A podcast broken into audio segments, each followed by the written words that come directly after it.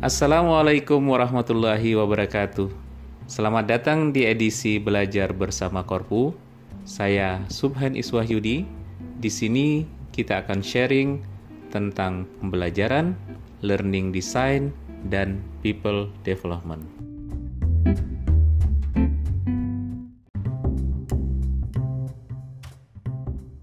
Di edisi kali ini, kita akan bahas sharing dari salah satu konsultan human capital, Mercer, tepatnya dari Mr. Sidan Takur atau Tuan Takur tentang future of work.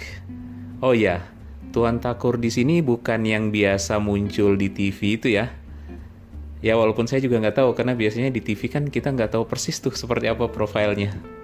Ya, tapi kurang lebih samalah asal negaranya mungkin. Uh, Tuan Takur yang sharing di sini asalnya dari India, pengalamannya banyak di dunia pengelolaan talent atau talent management. Dan kalau lihat dari profilnya di LinkedIn, dia lama di Airtel di India. Ya memang asalnya dari sana. Bagaimana Future of Work versinya Mercer? Kita diskusikan di sesi-sesi kali ini.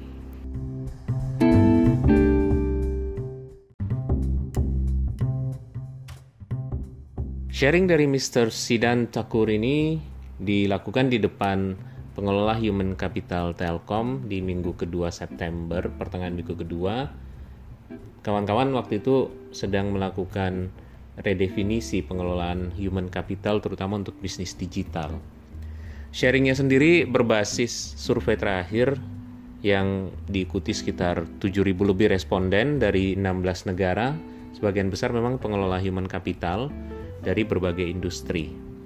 Yang esensial dari sharingnya adalah Mercer mengidentifikasi ada tiga shifting dalam pola bekerja. Pertama dan kedua itu terkait teknologi dan ketiga nanti kita lihat menarik karena dimensinya bukan teknologi tapi lebih ke human. Yang pertama adalah konsep unbundling of work from jobs ya esensinya pekerjaan itu kan kemudian akan lebih banyak didukung oleh mesin. Jadi ada kegiatan yang tidak lagi full oleh human. Kita aja di learning designer misalnya atau pengembangan materi belajar.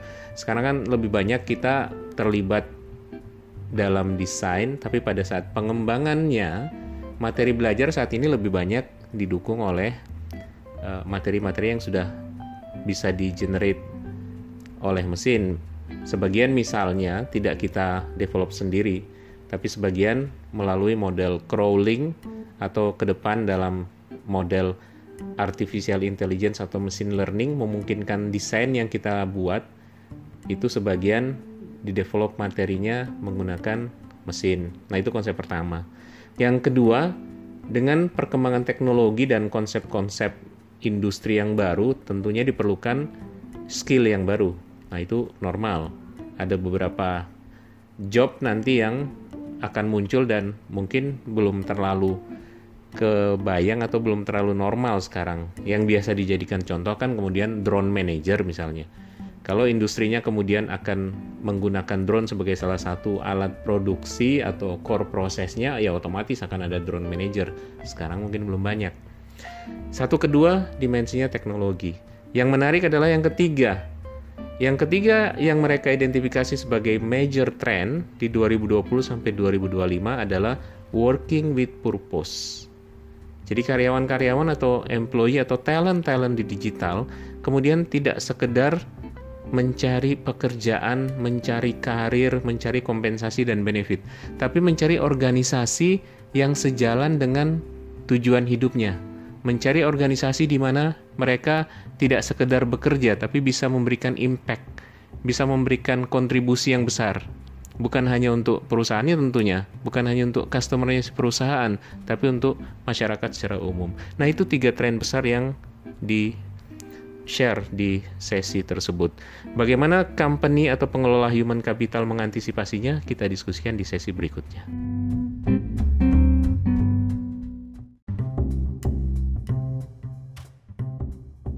Secara umum respon dari pengelola human capital ada tiga yang direkomendasikan berdasarkan penelitian ini. Pertama, melakukan job redesign. Otomatis pada saat pola bekerjanya, kemudian skill yang dibutuhkan tidak semuanya ber, berada di satu entitas organisasi atau satu function, maka pola kerja tim atau network organization atau model agile organization atau apa pun namanya yang melibatkan multifunction bahkan melibatkan skills atau talent di luar organisasi itu harus terus dikembangkan. Nah, itu yang disebut sebagai job redesign. Mix team, kemudian end-to-end responsibility, desentralisasi dan lain-lain menjadi jargon-jargon pada saat organisasi itu dikelola. Model hierarki yang membuat silo-silo antar skill dan function pasti sudah tidak valid. Itu respon pertama. Kemudian yang kedua adalah value propositionnya berubah. Pola penawaran terhadap talent itu berubah. Digambarkan di salah satu slide menarik bagaimana konsep loyalty contract yang dikembangkan di abad ke-20 otomatis sudah ditinggalkan karena sekarang modelnya lebih ke engagement contract. Itu pun akan segera expire. Modelnya kemudian yang diusulkan adalah model Thrive Contract. Kontrak atau perjanjian yang memungkinkan seorang talent yang masuk ke organisasi kemudian berkembang sesuai dengan yang kita sebut tadi aspirasinya gitu. Kalau saya interpretasi mungkin seperti ini. Yang disebut loyalty contract itu memang pada dasarnya bagaimana kita meminta seorang pekerja mendedikasikan waktunya untuk perusahaan. Di situ kita tawarin kompensasi sebagai kompensasi atas kehadirannya di tempat kerja. Kalau engagement kontrak itu tidak sekedar dedikasi waktu, tapi dedikasi energi. Nah, di sana kita memberikan benefit berupa karir dan well-being, kesejahteraan. Kontrak ke depan yang disebut sebagai thrive kontrak itu, kontrak untuk memungkinkan seorang talent berkembang, itu tidak sekedar menawarkan kompensasi dan benefit, tidak sekedar menawarkan karir dan well-being, tapi menawarkan apa yang diminta tadi, purpose, meaning, dan impact. Sehingga dia akan mendedikasikan kreativitasnya tidak sekedar waktunya, tidak sekedar energinya, tapi kreativitasnya. Karena toh itu yang diperlukan oleh bisnis ke depan. Inovasi dan kreativitas. Nah itu respon kedua. Tadi yang pertama job redesign, yang kedua berubahnya value proposition yang ditawarkan oleh perusahaan, dan yang ketiga sistem human capitalnya sendiri. Bagaimana sistem human capital itu dibuat untuk membangkitkan lingkungan kerja yang sesuai dengan konsep pertumbuhan. Misalnya, memberikan feedback secara instan atau secara lebih sering. Model-model coaching misalnya. Jadi tidak lagi memberikan direction tapi memberikan coaching. Itu yang memungkinkan pertumbuhan uh, dari sisi talent. Kemudian memberikan non monetary rewards. Jadi rewards itu tidak dipersepsi hanya yang bentuk uang. Sekarang pun lebih banyak yang seperti itu, tapi ke depan akan lebih dikembangkan lagi. Yang ketiga, spesifik di learning dan development, modelnya lebih personal. Pendekatan yang selama ini kita kenal, gamification dan micro learning, itu makin diperkuat di konsep future of work yang digambarkan di survei ini. Kemudian model belajar yang real time dan continue itu juga menjadi salah satu hal yang diharapkan sebagai respon terhadap future of work yang dihasilkan dari penelitian ini. Jadi itu respon yang diperlukan oleh human capital. Hal lain apa yang menarik kita diskusikan di sesi berikutnya.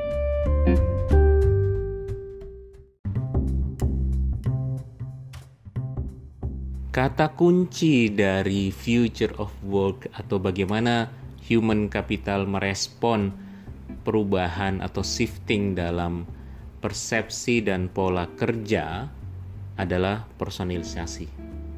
Dan personalisasi meliputi hampir semua dimensi dari human capital, termasuk dalam memberikan reward, dalam mendevelop atau learning, dan menawarkan karir. Di sini kemudian rekomendasi dari Tuan Takur adalah memasukkan atau mendevelop persona.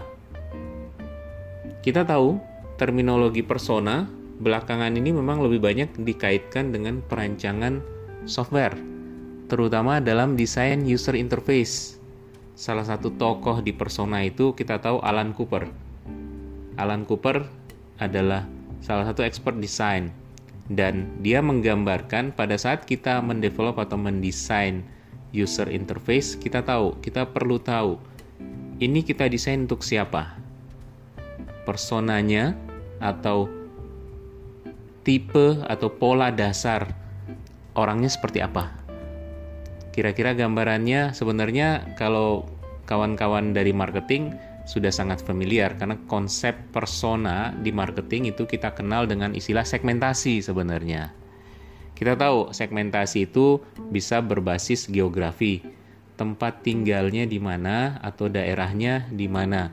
Bisa berbasis demografi, kelompok umurnya seperti apa, kemudian jenis kelamin dan hal-hal lain terkait dengan status ekonomi misalnya dia di kelompok ekonomi yang uh, A, B atau C.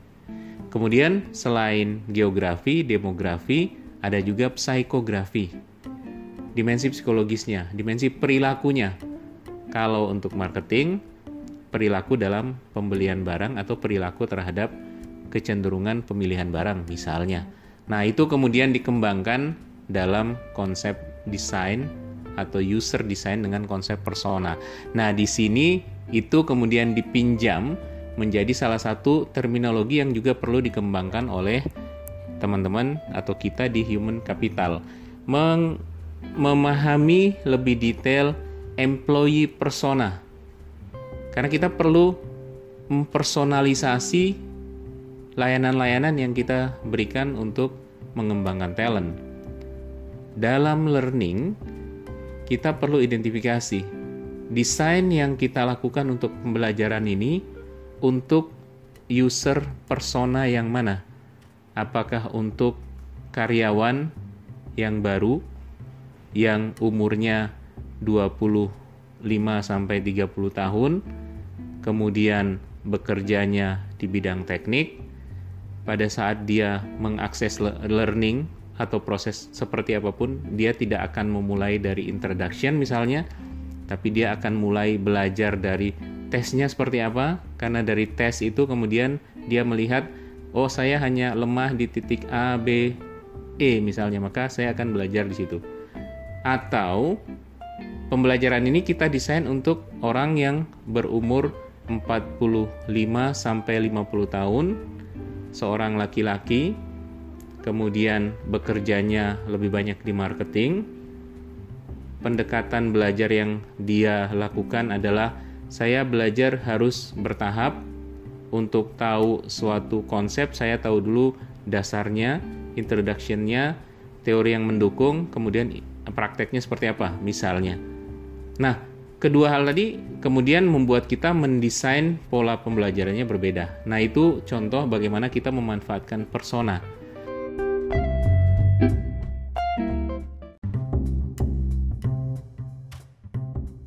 Diskusi tentang persona dan personalisasi, terutama di human capital, tentu jadi area yang sangat menarik nih, apalagi kita di Indonesia yang pola human capital sistemnya cenderung one size fit for all. Itu akan jadi agenda menarik tentunya, tapi untuk sharing kali ini saya kira cukup sekian dulu ya. Nanti kita sambung kapan-kapan bagaimana science of persona bisa diimplementasikan di human capital. Demikian sharing di belajar bersama Korpu kali ini. Saya Subhani Iswahyudi. Assalamualaikum warahmatullahi wabarakatuh.